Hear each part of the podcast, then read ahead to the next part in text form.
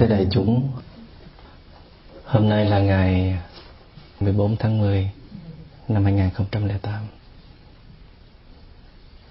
Hôm nay là buổi đầu tiên để chúng ta bắt đầu khóa thực tập tuệ giác trong đời sống.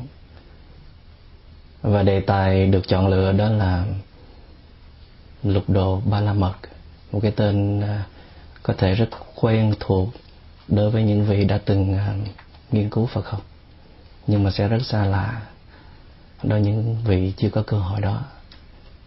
Thì ờ, tôi xin được cố gắng hết sức để chia sẻ đề tài này một cách ờ, dễ hiểu nhất, dễ áp dụng nhất vào trong đời sống ờ, bằng cái sự trải nghiệm của mình. Tuy nhiên, trong khi chúng ta học sẽ gặp phải một vài danh từ lạ, một vài danh từ khó thì à, xin đại chúng nếu à, lần sau chúng ta đi học chúng ta nên có một cái quyển tập để chúng ta có thể ghi xuống những cái từ đó để chúng ta nhớ nhiều lần hơn.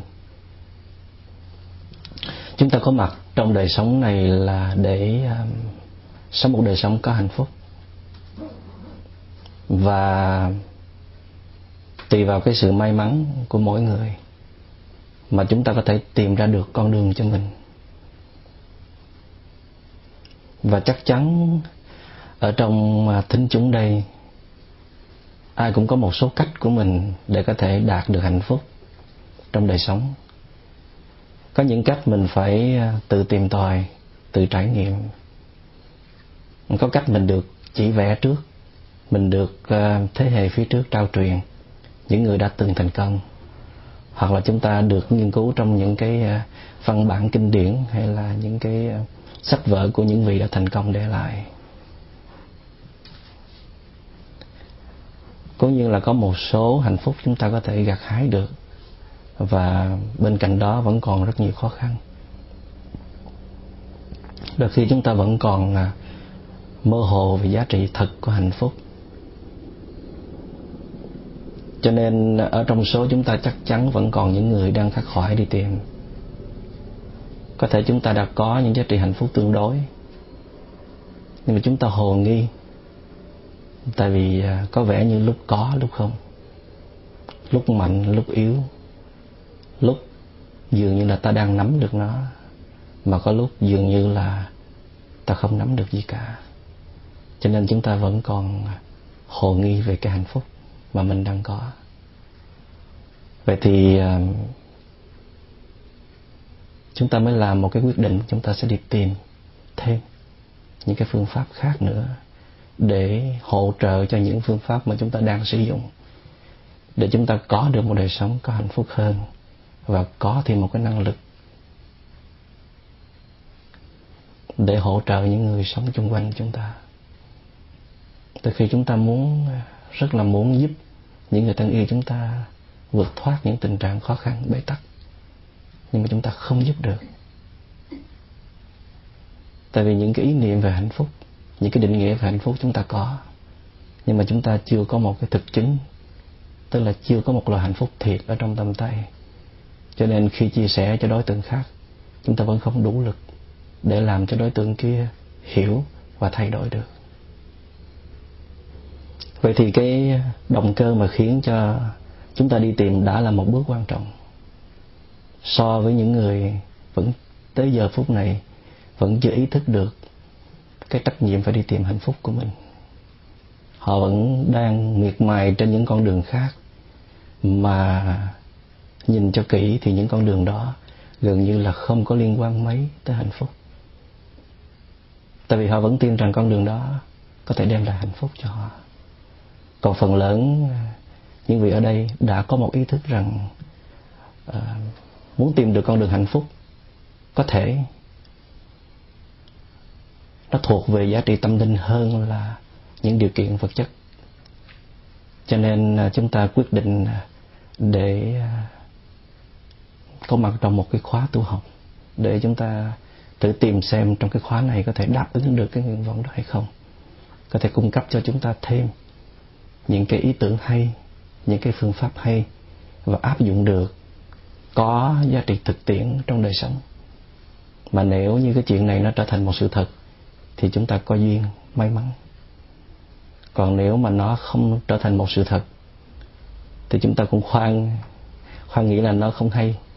Thì chúng ta có thể tìm hỏi những người bạn cùng lớp, cùng khoa chúng ta, họ có thành công hay không.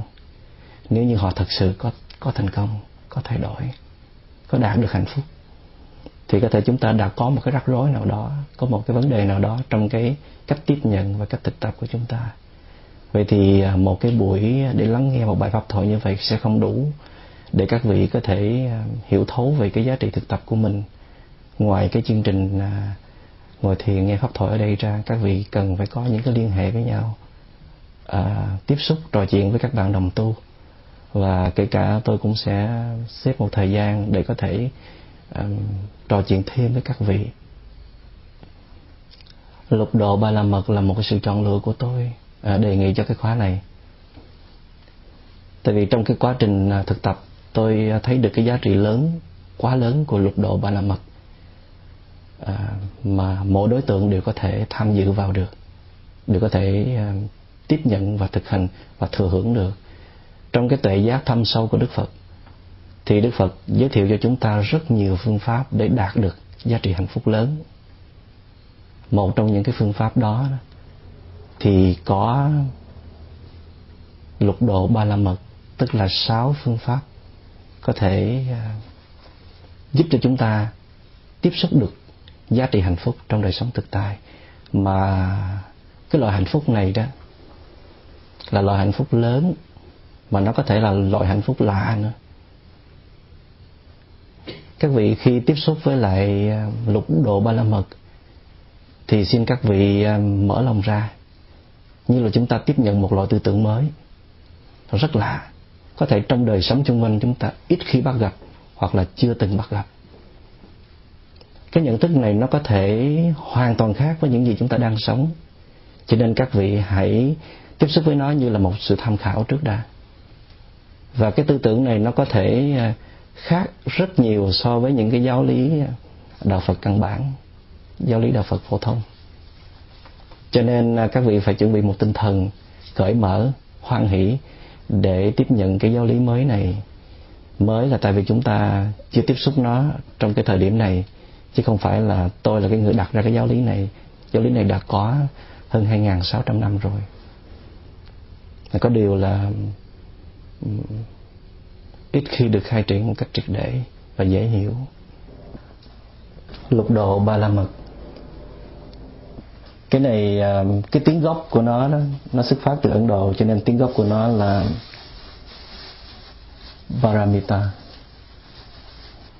Chúng ta có thể dịch sang tiếng anh là the sixth principle of enlightenment living. The sixth principle of enlightened living. Sáu cái nghệ thuật sống tuyệt vời, sáu phương pháp có giá trị à, nâng đỡ đời sống tinh thần trong đời sống rất là màu nhiệm. Thứ nhất là gồm có the first principle đó là bố thí ba la mật. Các vị chịu khó làm quen một vài từ mới. Bố thí ba la mật, cái tiếng gốc của nó là dana paramita. Cái tiếng Pali, tiếng Ấn Độ là dana paramita. Chúng ta có thể dịch sang tiếng Anh là giving principle. Đây là cái đồ thứ nhất. Cái đồ thứ hai đó là trì giới ba la mật tiếng gốc của nó là Sila Paramita. Chúng ta có thể dịch sang tiếng Anh là Precept Observation. Độ thứ ba, đó là nhẫn nhục ba la mật.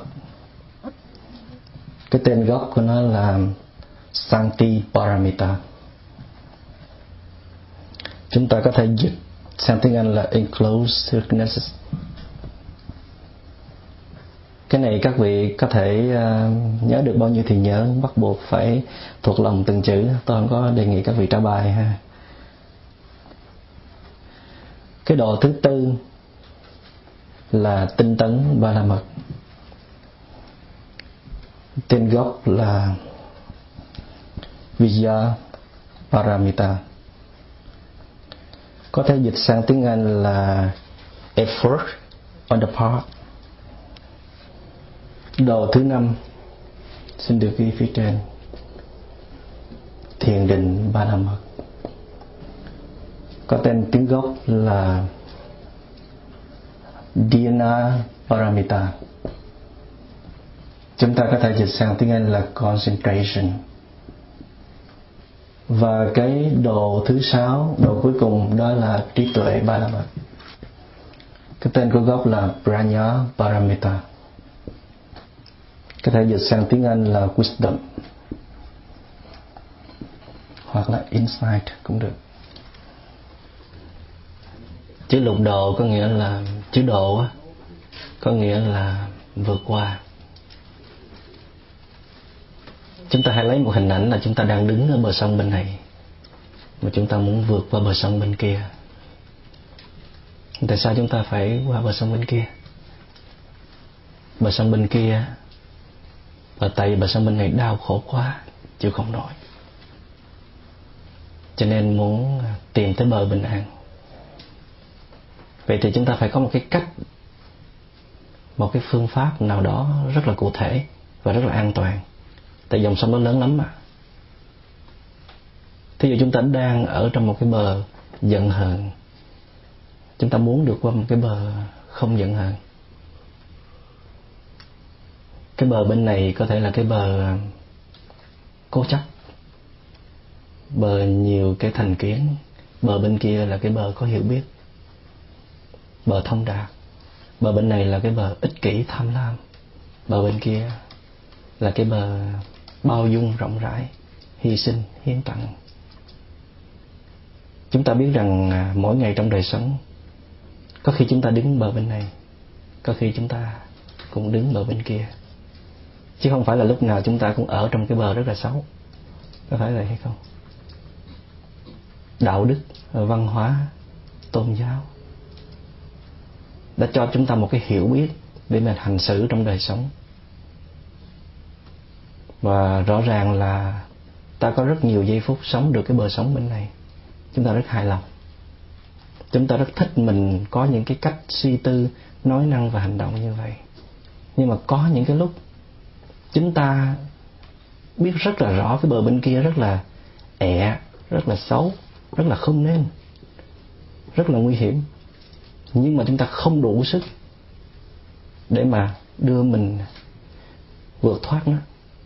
Cái bờ bên này nè, nó tệ quá. Cho nên chúng ta muốn làm một cái là một cái sự đột phá để mà tách rời khỏi nó, để đến được cái bờ bên kia nhưng mà một số người hiểu làm bờ bên kia có nghĩa là phải sinh sang kiếp khác. Cái đó là chạy trốn, chứ không phải là vượt thoát. Vượt thoát, tại vì cái bờ bên này, bờ bên kia nó cũng nằm ở trong tâm hết. Chứ nó không có nằm ngoài tâm. Cho nên rất là yên tâm yên tâm. Khỏi lo sợ hoang mang là bờ bên kia là cái gì.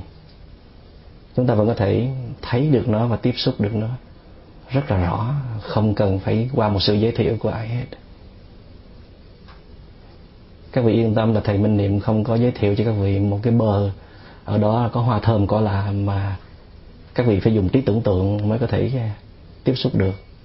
Mà cái bờ tôi sẽ giới thiệu cho các vị là cái bờ các vị có thể tiếp xúc được bằng chính bản thân mình. À, chúng ta có được cái may mắn là Đức Phật là cái người thành công. Tìm ra được cách để vượt qua những cái bờ như vậy, vượt qua dòng sông như vậy.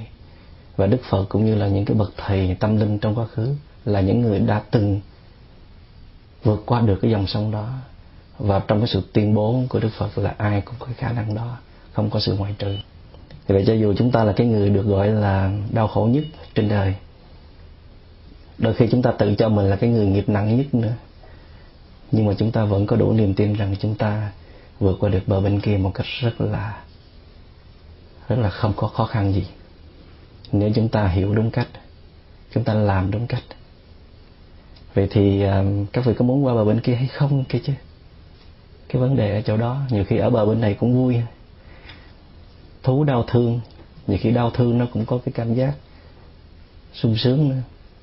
Người ta thích được đau khổ nhưng mà các vị yên tâm, có nghĩa là mình qua bờ bên kia rồi mình bỏ người thương bên bờ bên này.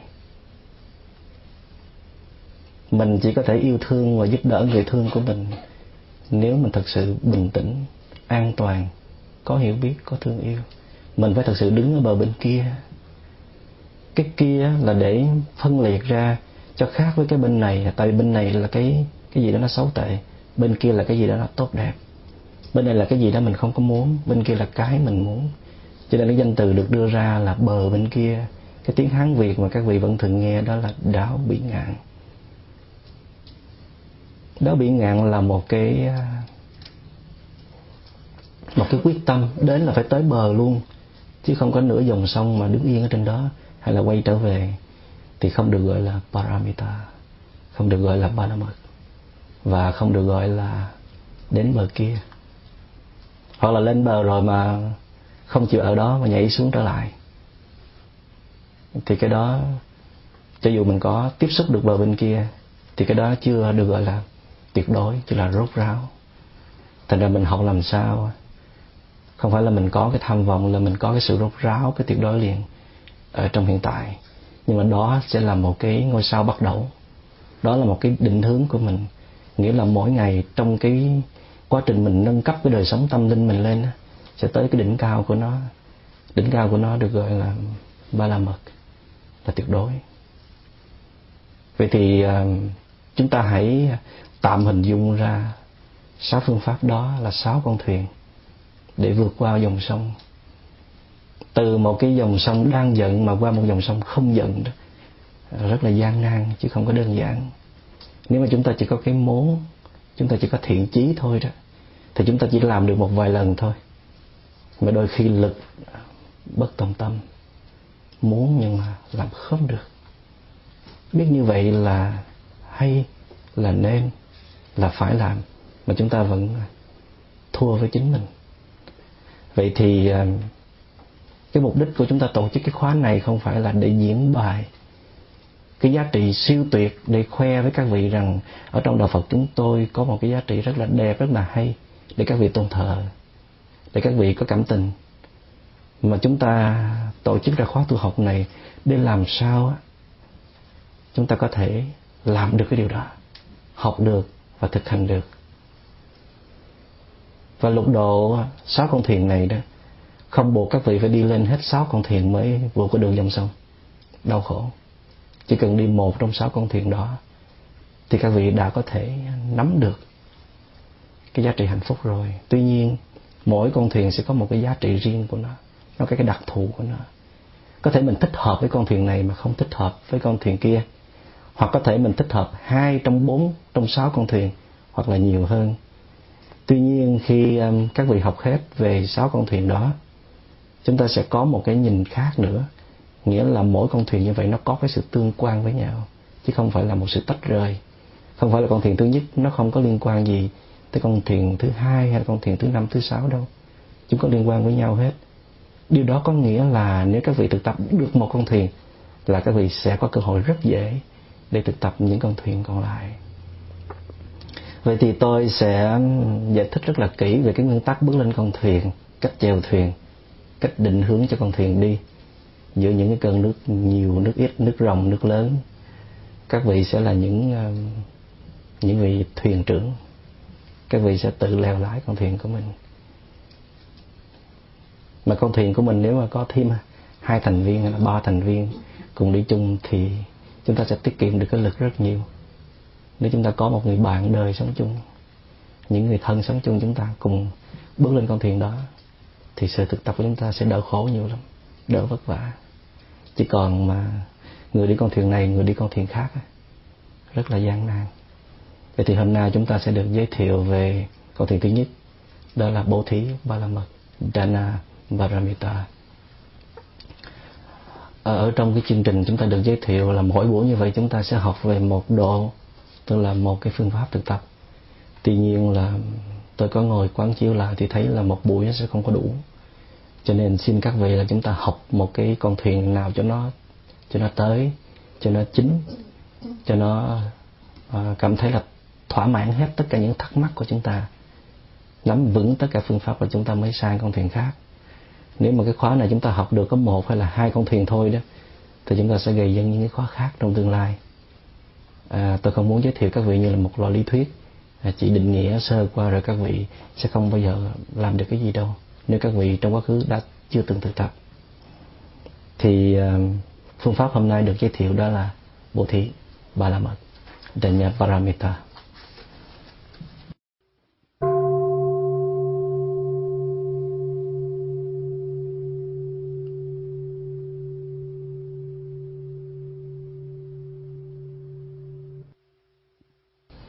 Cái chữ bố thí đó chắc chắn là ở trong các vị ở đây đã quen với cái từ đó rất nhiều.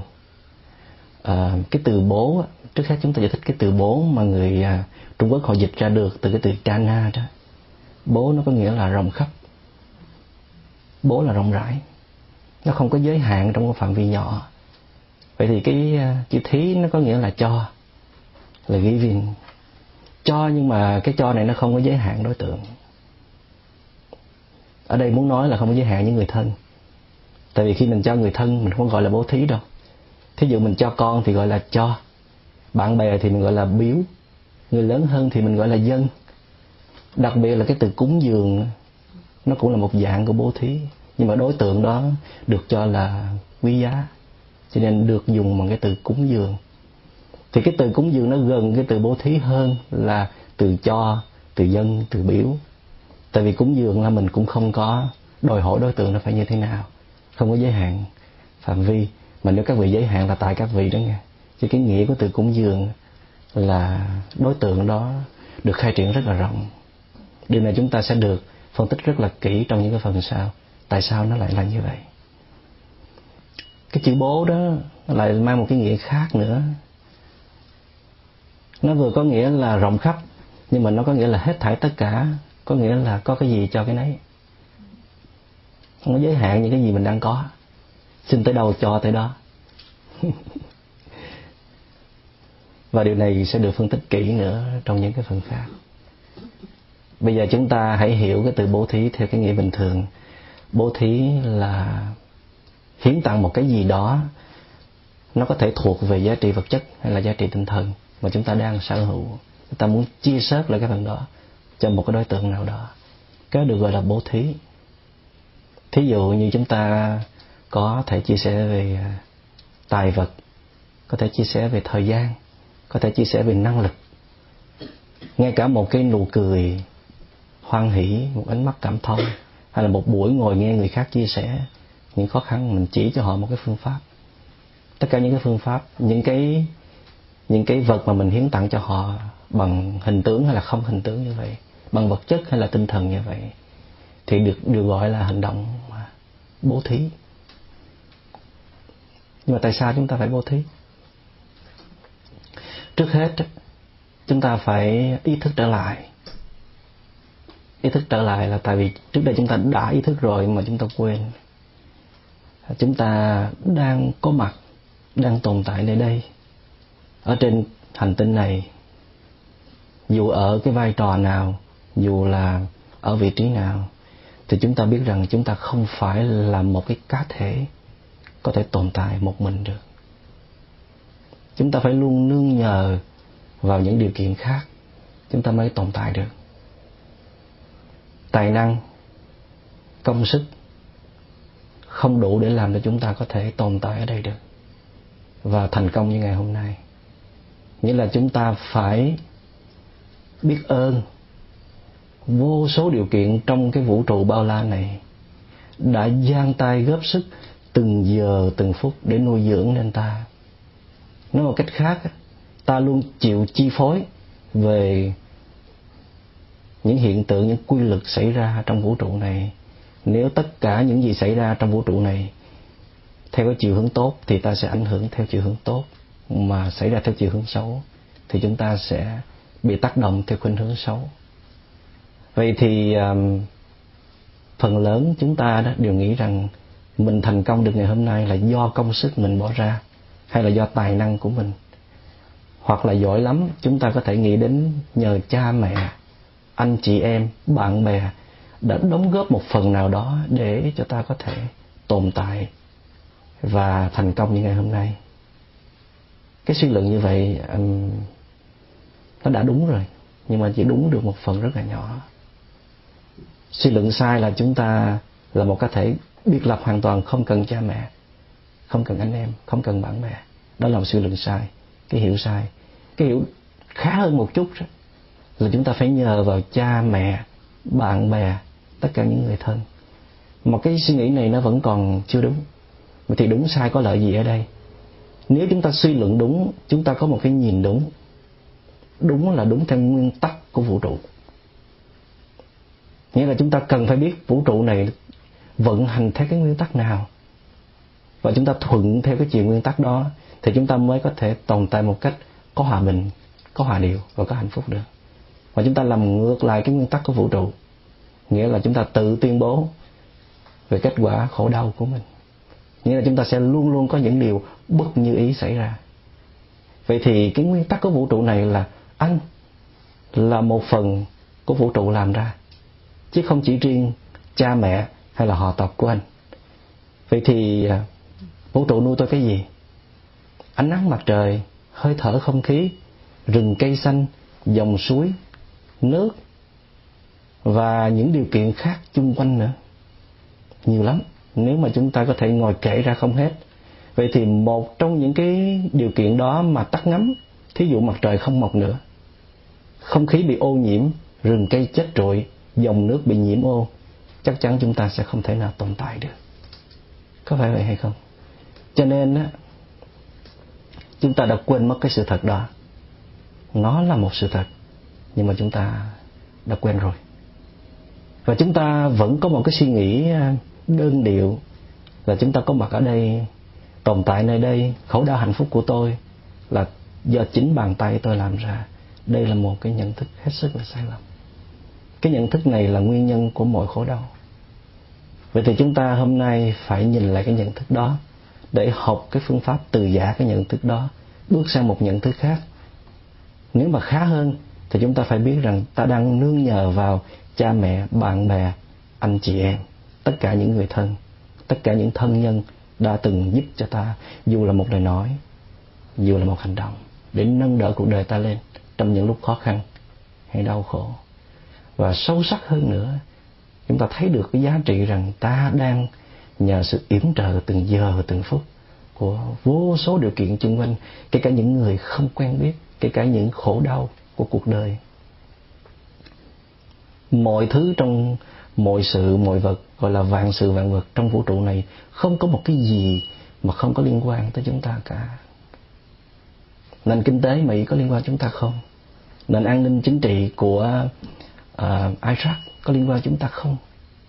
Nền văn hóa việt nam đang trong chiều hướng nào? Có liên quan chúng ta không? Tệ nạn trẻ em bỏ cuộc đời mình hoang phí để đi theo những cái ờ, hút chích hay là mại dâm hay là băng đảng có liên quan chúng ta không? Tất cả mọi sự mọi vật trong cái xã hội trong cái vũ trụ này nếu mình nhìn cho sâu sắc là không có cái gì mà không liên quan chúng ta cả. Vậy thì nó liên quan với chúng ta thì như thế nào? Thì sao nào? Thì nó, khi nó liên quan với chúng ta, thì chúng ta phải biết rằng nó đang nuôi dưỡng chúng ta. Và nuôi dưỡng chúng ta thì chúng ta phải có trách nhiệm nuôi dưỡng lại chứ. Đúng không? Đó là cái cái quy luật rất là công bằng. Anh cho tôi thì tôi sẽ cho anh. Anh cho tôi một lần nữa, mà tôi không cho anh á, thì anh còn có thể có thiện chí cho thêm lần thứ ba, thứ tư, nhưng mà lần thứ năm, thứ sáu hay là thứ mười, người kia sẽ không cho ta nữa các vị có tin rằng nếu các vị không có dễ thương với trời đất các vị không có biết bảo vệ môi sinh nghĩa là chúng ta làm ô nhiễm môi sinh chúng ta gây sự khó chịu đối với những người chung quanh dù đó là những người xa lạ. Là chúng ta có thể viết hay là chúng ta tạo ra những cái loại văn hóa đồi trụy. Tất cả những cái cái việc làm đó, đó là chúng ta đang hủy diệt chính mình. Nghĩa là chúng ta không dễ thương với đất trời, thì đất trời cũng sẽ đối đãi với chúng ta theo cái cái giá trị như vậy. Vậy thì nếu mà chúng ta được đất trời nuôi dưỡng, được vạn sự vạn vật nuôi dưỡng mới có thể tồn tại được, thì mỗi ngày trong đời sống chúng ta đã làm cái gì? Đã sống như thế nào? Để hồi đáp lại cái sự hào sản của của thiên nhiên, của môi trường xung quanh, của muôn loài, muôn người trong vũ trụ này. Mà nếu chúng ta không có biết cách nuôi dưỡng, không có biết cách hồi đáp lại, thì vũ trụ sẽ lấy lại những cái may mắn, những cái thuận lợi, những điều kiện tốt đáng lẽ ra chúng ta được quyền thừa hưởng. Không phải là vũ trụ này hay trái đất này kỳ thị mình hay là không dễ thương với mình. Vũ trụ không có một người đứng ra, không phải là ngọc hoàng thượng đế đứng ra điều khiển cái công việc này nó là một nguyên tắc tự ta làm tự ta chịu mà chúng ta vẫn thường gọi là nguyên tắc nhân quả. Vậy thì uh, chúng ta phải làm một cái gì đó đến bảo vệ cho sự tồn tại của mình. Mà tồn tại một cách có hòa bình có hạnh phúc nữa. Chứ mà tồn tại mà không có hòa bình không có hạnh phúc tồn tại một cách đau khổ thì chúng ta cũng không có muốn nữa. Và cái nguyên tắc được một cái bậc tâm linh ờ, thành công đức phật chỉ cho chúng ta đa phương pháp. Chia sẻ bớt những cái gì mình đang có đi. Bố thí. Hãy tìm thật nhiều đối tượng để mà san sẻ bớt cái gì mình đang có. Để nó tạo được cái thế quân bình. Chứ anh nhận nhiều quá mà anh không có. Anh không có chia sẻ bớt. Là anh đang trong một chiều thế rất là nghiêng. Mà nó nghiêng theo cái hướng nào vậy? Nghiêng về chiều hướng của bế tắc của khổ đau. Vậy thì một trong những cách để giải phóng sự bế tắc khổ đau đó là buông ra bớt. Để nó trở về cái thế quân bình. Thành ra những người họ hiểu lầm, càng tích góp thật nhiều tài sản, thật nhiều quyền lực trong xã hội, thì họ càng có hạnh phúc. Và thật sự chính họ cũng đã thấy rất rõ. Nó chỉ tạo ra những cái cảm xúc nhất thời thôi. Họ vẫn là những nạn nhân của khổ đau. Chúng ta đã thấy, chúng ta đã từng chứng kiến những người như vậy, nhưng mà hình như chúng ta vẫn chưa tin biết đâu tới phiên mình khá hơn thì sao? Cho nên chúng ta vẫn tiếp tục đi theo cái lối mòn đó. Cái phương pháp này nghe rất là kỳ cục. Không của mình làm ra để cho người khác là sao? Có vẻ gì nó không có công bằng ở đây phải không? Cố nhiên là hồi nãy chúng ta nói, chúng ta tồn tại được là chúng ta nhờ những điều kiện của thiên nhiên. Nhưng mà những sản phẩm chúng ta làm ra, chẳng hạn như tiền bạc hay là những tiện nghi vật chất đó, nó có liên quan gì tới thiên nhiên hay không? Kỳ thực là có thí dụ chúng ta làm ra một cái thành phẩm gì đó, chúng ta phải dùng sức của mình, chúng ta phải dùng cân não của mình, dùng chất xám của mình, hay là phải nhờ cái sự hợp sức của một cái đối tượng nào đó. Nhưng mà cái đối tượng đó, chất xám, sức khỏe của ta đều vẫn liên quan với thiên nhiên. Nếu không phải thiên nhiên là môi trường chung quanh, tất cả những người khác. Tại vì cái kiến thức mà chúng ta đang sở hữu đó, kỳ thực là nó cũng dựa trên những kiến thức căn bản của người khác. Chứ chúng ta không phải là người duy nhất chế tạo ra có được cái kiến thức đó. Vì vậy cho nên á, chúng ta phải có một cái trách nhiệm. Ở đây tôi muốn dùng tới cái từ trách nhiệm. Chúng ta là một công dân của vũ trụ. Chúng ta phải có trách nhiệm đối với vũ trụ. Cũng giống như chúng ta là một công dân của Việt Nam, chúng ta phải có trách nhiệm đối với dân tộc Việt Nam. Chúng ta là một công dân của đất nước Mỹ, chúng ta phải có trách nhiệm với đất nước Mỹ chúng ta là một công dân của một cái tiểu bang Virginia. Chúng ta phải có trách nhiệm của một công dân. Chúng ta là một công dân của một cái gia đình, một xã hội thu nhỏ, thì chúng ta phải có trách nhiệm đối với gia đình của mình. Trách nhiệm là việc anh phải làm. Anh không làm là anh bị thiếu. Mà anh thiếu là anh sẽ mang nợ. Thì anh đừng có trách lẫn trời gần hay trời xa, là tại sao cuộc đời anh cứ lận đận, lao đao, khốn khổ hoài? Tại vì anh chỉ có biết nhận mà anh không biết cho đi anh đang đứng nghiêng về một phía của một cái người rất là tham lam. Chỉ muốn tích góp tích góp tích góp. Càng nhiều càng tốt. Tại vì anh có một cái nhận thức sai lầm rằng tất cả những tiền bạc quyền lực đó nó thể đảm bảo một đời sống an ninh cho anh. Nhưng anh hãy nhìn đi. Chị hãy nhìn đi. Những người xung quanh chúng ta đó những người mà đang có nhiều quyền lực địa vị có nhiều uh, có nhiều tiền tiền bạc họ là họ đang sống một trong một cái trạng thái như thế nào? Vì chúng ta phải thông minh hơn. Chúng ta phải học được cái kinh nghiệm từ đó. Để chúng ta đủ can đảm quay trở về đời sống tinh thần mà trong đó có cái phương pháp là bố thí. Có một sinh viên người Mỹ hỏi một vị giáo sư người Brazil tên là Christopher Butterworth. Anh chàng hỏi vị giáo sư là, thưa giáo sư xin giáo sư hãy lấy tư cách của một uh, humanist một nhà nhân bản để trả lời cho tôi biết rằng cái rừng Amazon ở Brazil có nên quốc tế hóa hay không tức là sung vào cái tài sản của thế giới. Thì vị giáo sư ờ, mới trả lời là tôi rất đồng ý rất tán thành ý kiến đó ý kiến đó rất hay. Tôi nghĩ Amazon không phải là một cái tài sản riêng của Brazil nó là một tài sản của của nhân loại. Vậy thì tôi, thưa anh, tôi cũng đang liên tưởng tới một số cái vật thể khác. Nó cũng có liên quan tới cái quyền lợi chung của nhân loại. Chẳng hạn như là những cái quặng dầu mỏ trên thế giới. Đáng lẽ nó không thuộc về một quốc gia nào, một chủ nhân nào, một tập đoàn nào để những người đó họ có quyền cho cái sản lượng dầu hay là cái giá dầu mỏ lên xuống thất thường. Để họ thao túng tất cả những cái quyền hành trong tay làm cho một số quốc gia phải điêu đứng về cái chuyện dầu mỏ. Và tôi nghĩ nếu mà chúng ta nghĩ tới những cái tiềm năng của rừng Amazon á, thì chúng ta hãy nghĩ đến một số tiềm năng khác một số những cái um, những cái sản phẩm khác có giá trị của nhân loại chẳng hạn như là một số viện bảo tàng trên thế giới. Được ví dụ như là viện bảo tàng của pháp là Louvre. Ở trong viện bảo tàng đó, nó chứ không biết bao nhiêu là cái tuyệt tác của nhân tài, của nhân loại. Đáng lẽ ra nước pháp không phải là đất nước có quyền sở hữu những cái sản phẩm đó. Tương tự như vậy, Paris, London, Rome hay là Barcelona, tất cả những cái địa danh, những thành phố tráng lệ đáng lẽ ra nó sẽ không thuộc một quốc gia nào và nó phải là tài sản chung của nhân loại. Và những cái đợt mà các ứng cử viên tranh thủ chức tổng, tổng thống của Mỹ đó đây là lời nói của vị giáo sư Christopher là người ta muốn vẫn bảo vệ cái lập trường rằng là phải lấy cho bằng được cái rừng Amazon bằng cách là đổi nợ xóa nợ cho Brazil. Tại vì họ nghĩ rằng à, Brazil làm ăn không có khá để cho tệ nạn phá rừng ngày một uh, nhiều hơn thì Mỹ có niềm tin rằng Mỹ sẽ làm khá hơn. Đây là lời đề nghị của Mỹ. Thì vị giáo sư mới nói tiếp rằng nếu thật sự Mỹ có khả năng á, giữ gìn quản lý tốt những cái tài sản của thiên nhiên thì sao Mỹ không lấy cái số vốn đó đó hãy đầu tư vào trẻ em trên thế giới?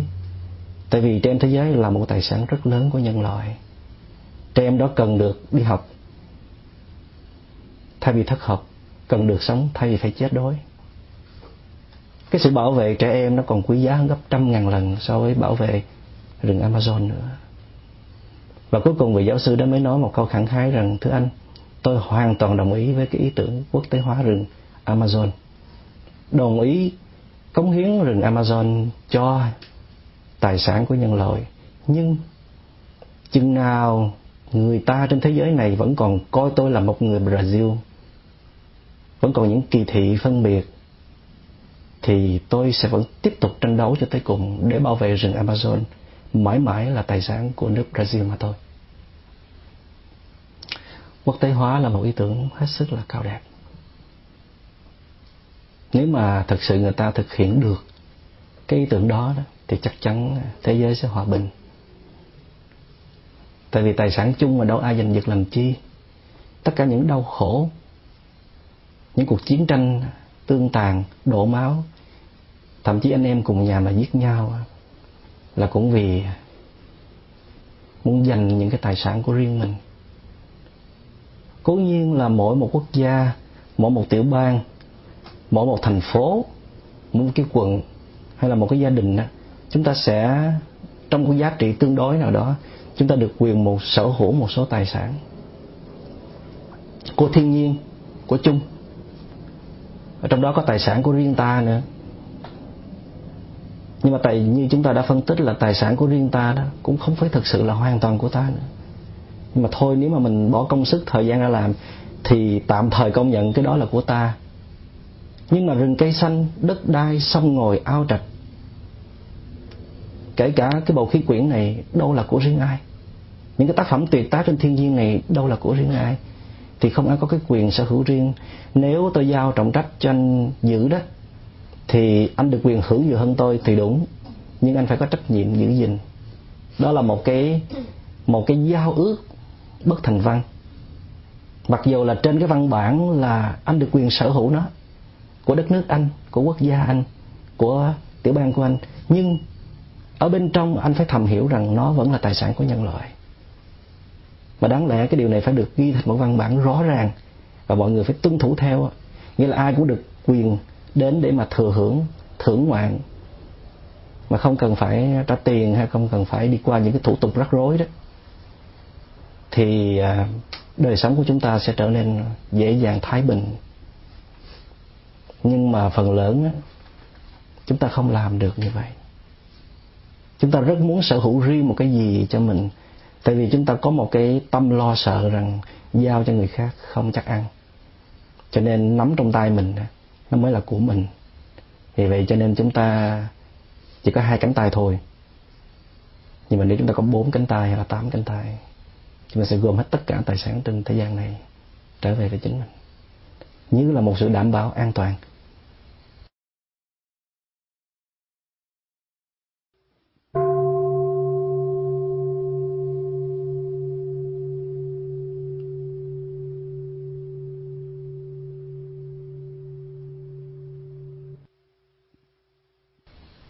Tôi thấy là những cái người mà thật sự mà sống một cái đời sống buông bỏ những cái tài sản và đem hết cuộc đời mình dấn thân để mà phụng sự cho xã hội, có thể thuộc về tôn giáo, chẳng hạn như đạo Phật hay là những đạo cơ đốc, một số một số vị khác, những vị Bồ Tát chúng ta từng gọi trong cuộc đời này, họ sẵn sàng lao vào trong cuộc đời để mà hy sinh vì người khác, quên đi bản thân mình. Thực sự đó là những vị vô sản chuyên chính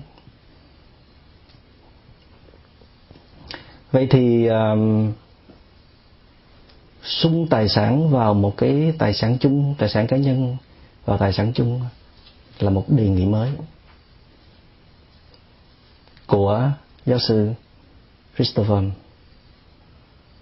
Vì chúng ta hãy làm một cuộc cách mạng là hãy thống kê lại tất cả những tài sản nào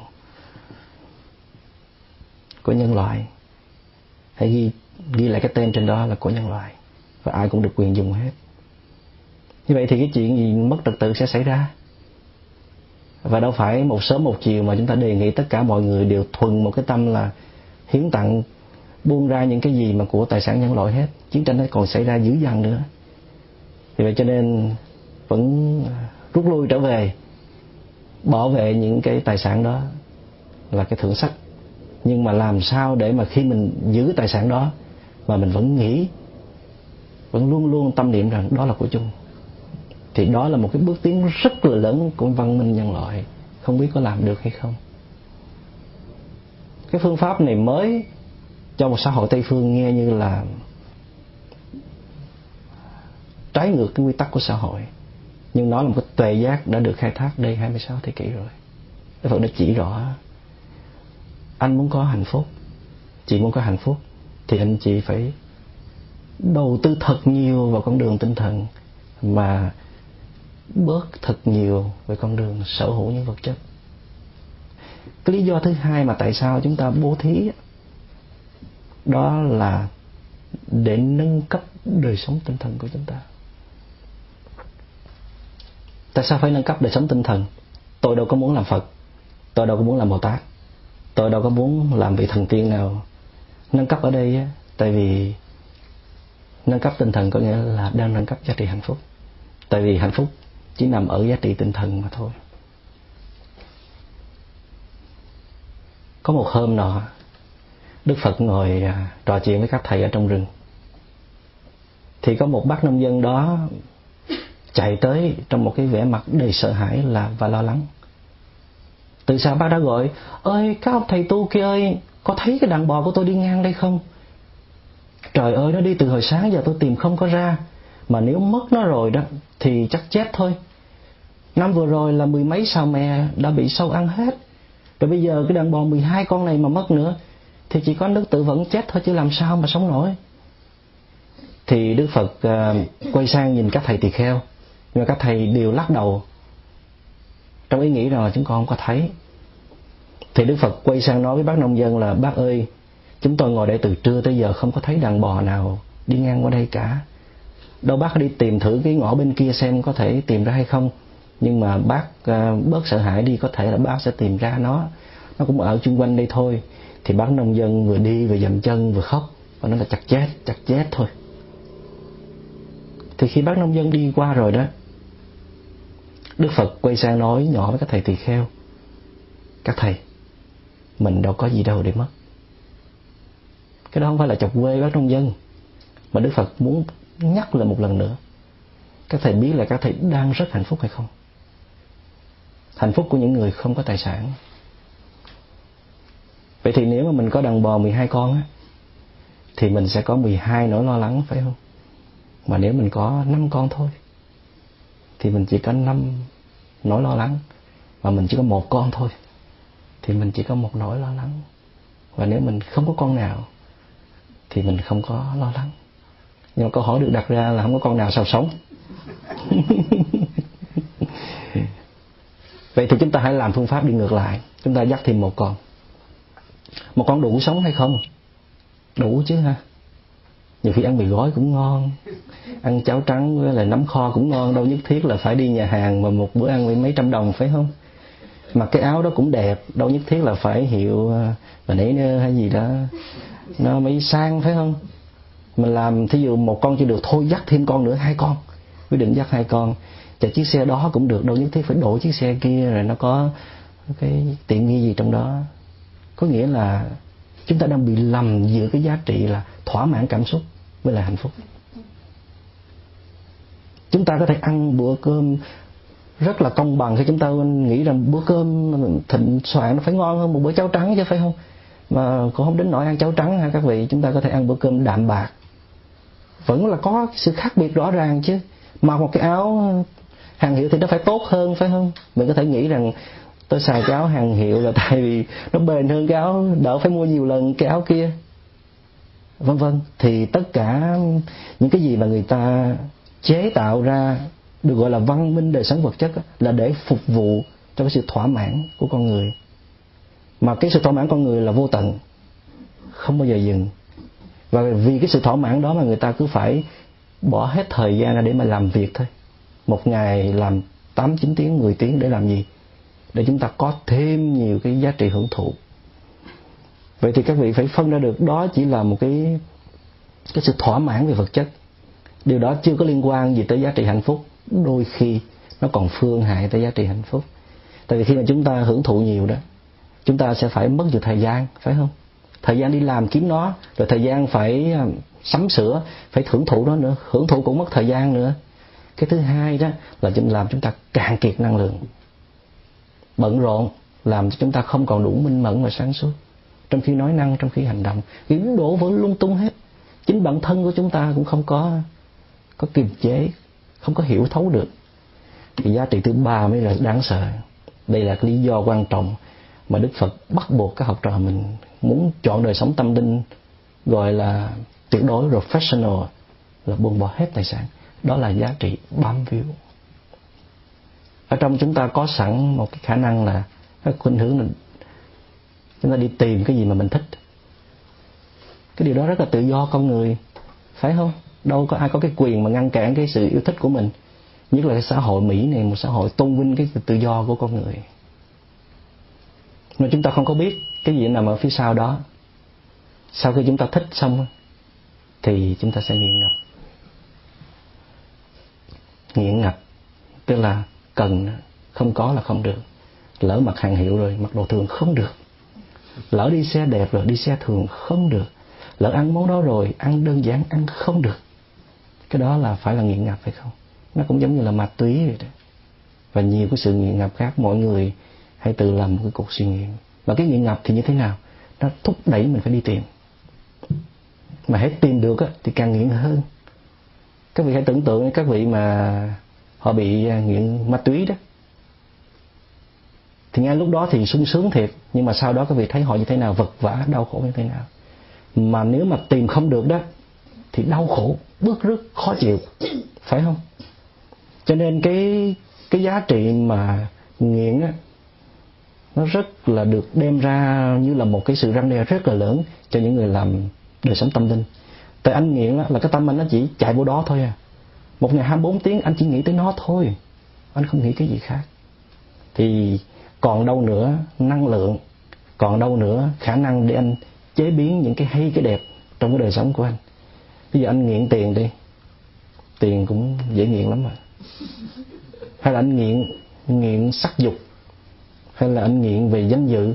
Có những người nghiện danh dự, cần người khác công nhận mình, khen thưởng mình, cho nên đi tìm.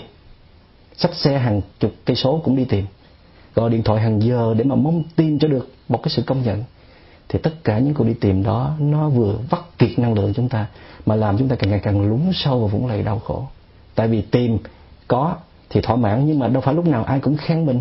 Lúc nào mình cũng làm ra được nhiều tiền, lúc nào mình cũng có cái người để phục vụ sắc dục cho mình thì những lúc trống trải, thiếu vắng hay là thất bại không được nó thì chúng ta lập tức rơi ngay vào vũng lầy đau khổ. Vậy thì cái cái giá trị hưởng thụ á, chúng ta là những người bình thường, những trong đời sống không phải là những người chuyên làm giá trị tâm linh, thì chúng ta hãy làm một phương pháp tỉnh lược trở lại những giá trị vật chất mình đang có. Tại vì anh càng buông nó, chị càng buông nó, thì anh chị càng có tự do. Giống như khi mình đi trong shopping mình hứng quá mình lấy chất đầy xe như vậy đó giờ có một người đi bên cạnh đó cái này đâu có cần đâu, bỏ lại được không? Hoặc là mình thấy cái túi tiền mình chết không? Không có đủ trả cho một xe chưa đủ, phải hai xe nữa. Thì mình lấy ờ, mình mới kéo cái xe đó lại, mình thấy cái này chắc không cần thiết phải để lên lại. Mà nếu mà mình làm một hồi dám mà vơi xuống còn nửa xe tại vì cái lúc mà mình chọn mình chọn bằng cái cảm xúc, hứng lên. Mình nghĩ là mình cần, mình không có chịu xét nét kỹ là ở nhà mình vẫn có. Mà nhà có nhiều khi cũng không nhớ nữa cho nên là trong cái cảm xúc đó mình chọn rất nhiều để mình đem về nhà mình. Có nhiều thứ mình không có xài tới nữa. Vậy thì nếu mà mình có một cái chánh niệm như vậy trong khi mà mình chọn thực phẩm, chọn đồ tiêu dùng thì nó cũng đỡ túi tiền lắm, phải không? Vậy cho nên cuộc đời mình cũng vậy đó. Nó cũng giống như một chuyến đi shopping. Chúng ta hãy thử bốc một vài thứ tài sản trong người chúng ta để ra ngoài. Không xài tới nó nữa, không cần nữa bây giờ mình liệt kê thử coi, trời ơi, chắc một tờ giấy ghi không có hết tài sản của mình, nhiều lắm. Vậy thì cái nào mà tương đối mà dễ bỏ, chúng ta bỏ trước. Rồi tới những cái mà mình thích nó, mình ưa nó, mình kết nó đó, từ từ mình tính sao miễn mình giữ được một cái mức quân bình để tạo nên một đời sống bình an, hạnh phúc, mà những bậc tiền nhân chúng ta gọi là đời sống tri túc thế là đủ rồi chà, cái câu này nghe rất là quen. Tri túc, đại túc, hà thời túc. Tri nhàn, đại nhàn, hà thời nhàn. Anh chị muốn tri túc là anh chị phải làm liền bây giờ. Chứ anh chị nói chờ thôi, để qua tháng này đi. Thôi để mùa xuân năm sau đi, rồi thuận lợi để tôi sẽ làm. Thì không bao giờ các anh chị tri túc cả. Các anh chị muốn nhàn, muốn bình yên, muốn hạnh phúc, anh chị phải làm liền được ngay bây giờ. Anh chị không có thể hẹn tuần sau, năm sau anh chị sẽ không bao giờ có cái hạnh phúc đó đâu. Ngày không bao giờ có. Vậy thì những người xuất gia tu hành là ba cái nhu cầu lớn nhất và phổ thông nhất, đó là ăn, mặc, ngủ, giảm thiểu tới mức tối đa. Thì các vị muốn à, có một đời sống tâm linh vững như các nhà tu hành thì các vị ít nhất cũng phải gần gần ở chỗ đó. Khá tương xứng. Thí dụ như các thầy ngày xưa trong tăng đoàn nguyên thủy đó, các thầy chỉ ăn một buổi trưa thôi.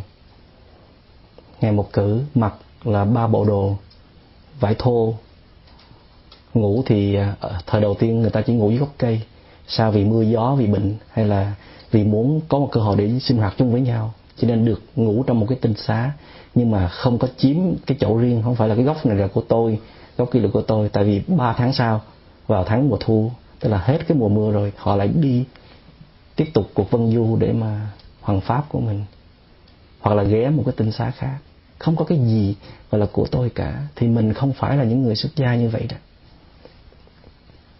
Thì mình phải làm gần gần ở đó. Nhưng mà nói như vậy chứ bây giờ những người xuất gia trong một xã hội hiện đại như thế này, người ta nhân danh cái sự hiện đại và phù hợp đó. Cho nên người ta cũng không ngần ngại dắt bò về chùa cũng khá. Nhiều tu viện rất là nhiều nhiều bò mà bò loại thượng hạng.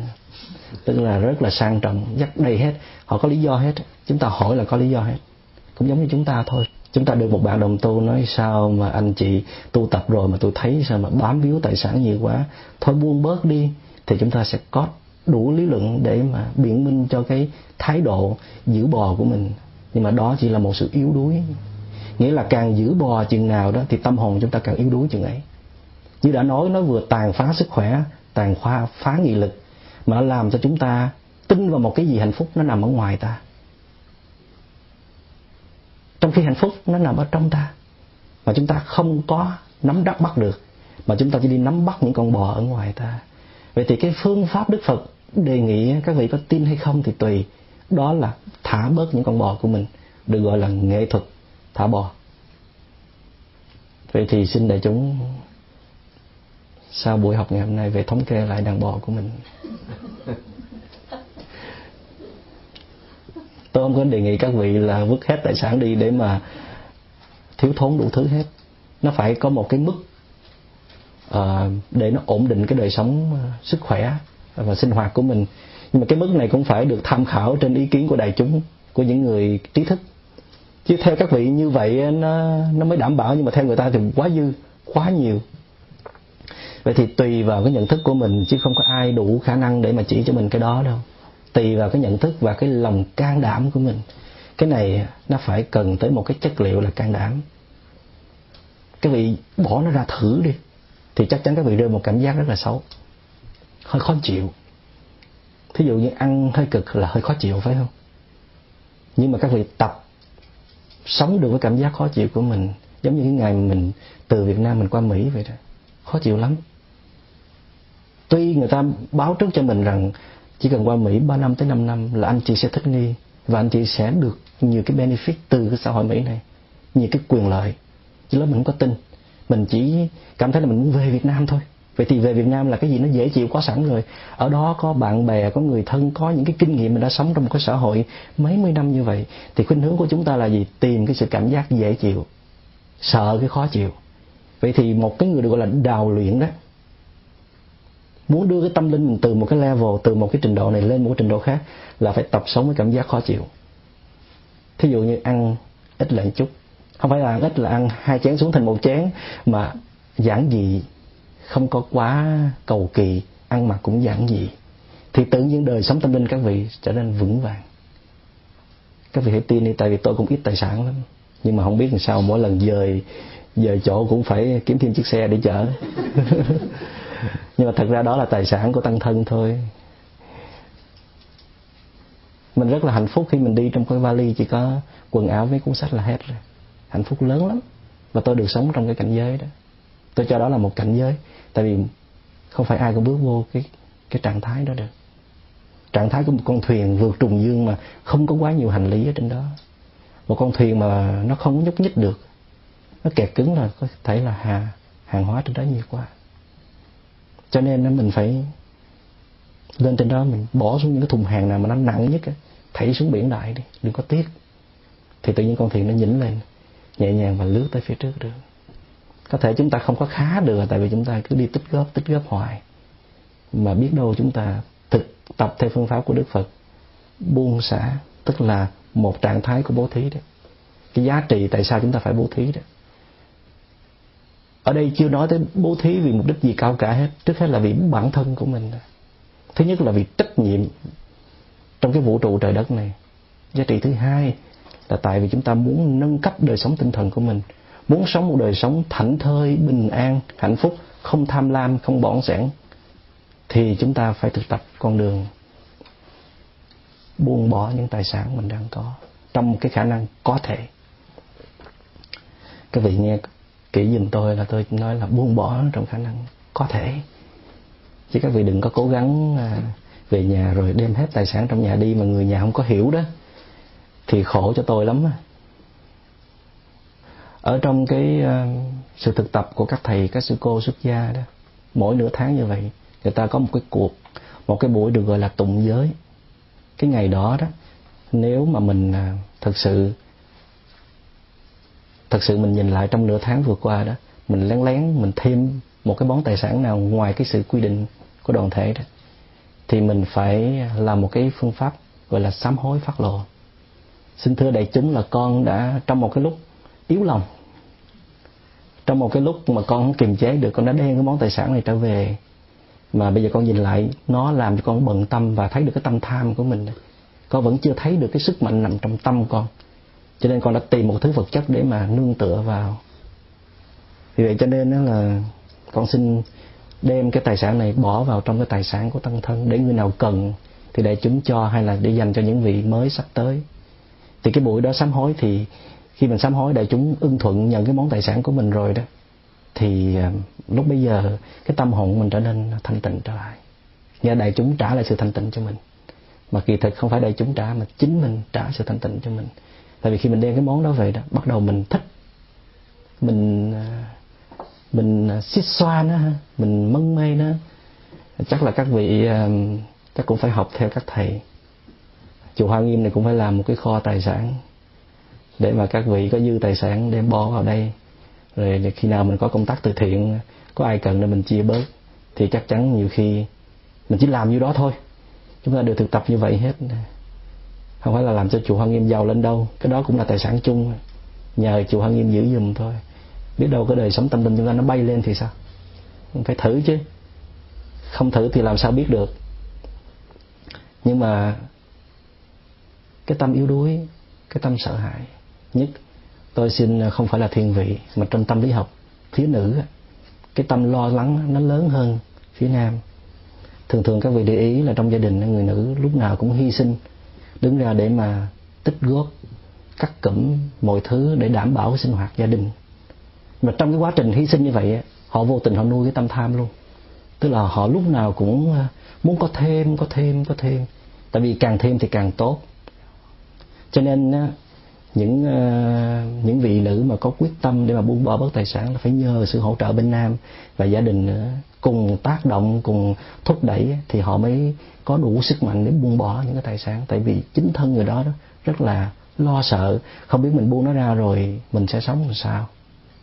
Đó cho nên là tùy vào các vị tùy vào cái cái tâm trạng và cái trình độ của các vị đó mà mình làm cho mình một cái cuộc cách mạng nhưng ít ra phải làm bữa nay bị bỏ chút xíu cái gì cũng được, cho một đôi dép hay một đôi vớ cũng được nữa. Thí dụ mình có chín đôi vớ, mình cho bớt đôi đi. Mà ở mỹ này cho đôi vớ cũng hơi khó người lấy đấy vậy thì chúng ta sẽ học tiếp những cái phần kế tiếp là thái độ bố thí như thế nào mới thành công. Để chúng ta đi tới cái bố thí ba la mật. Nghĩa là chúng ta đang đi tới một con đường, càng đi tới thì ánh sáng nó càng lớn. Xin cảm ơn đại chúng.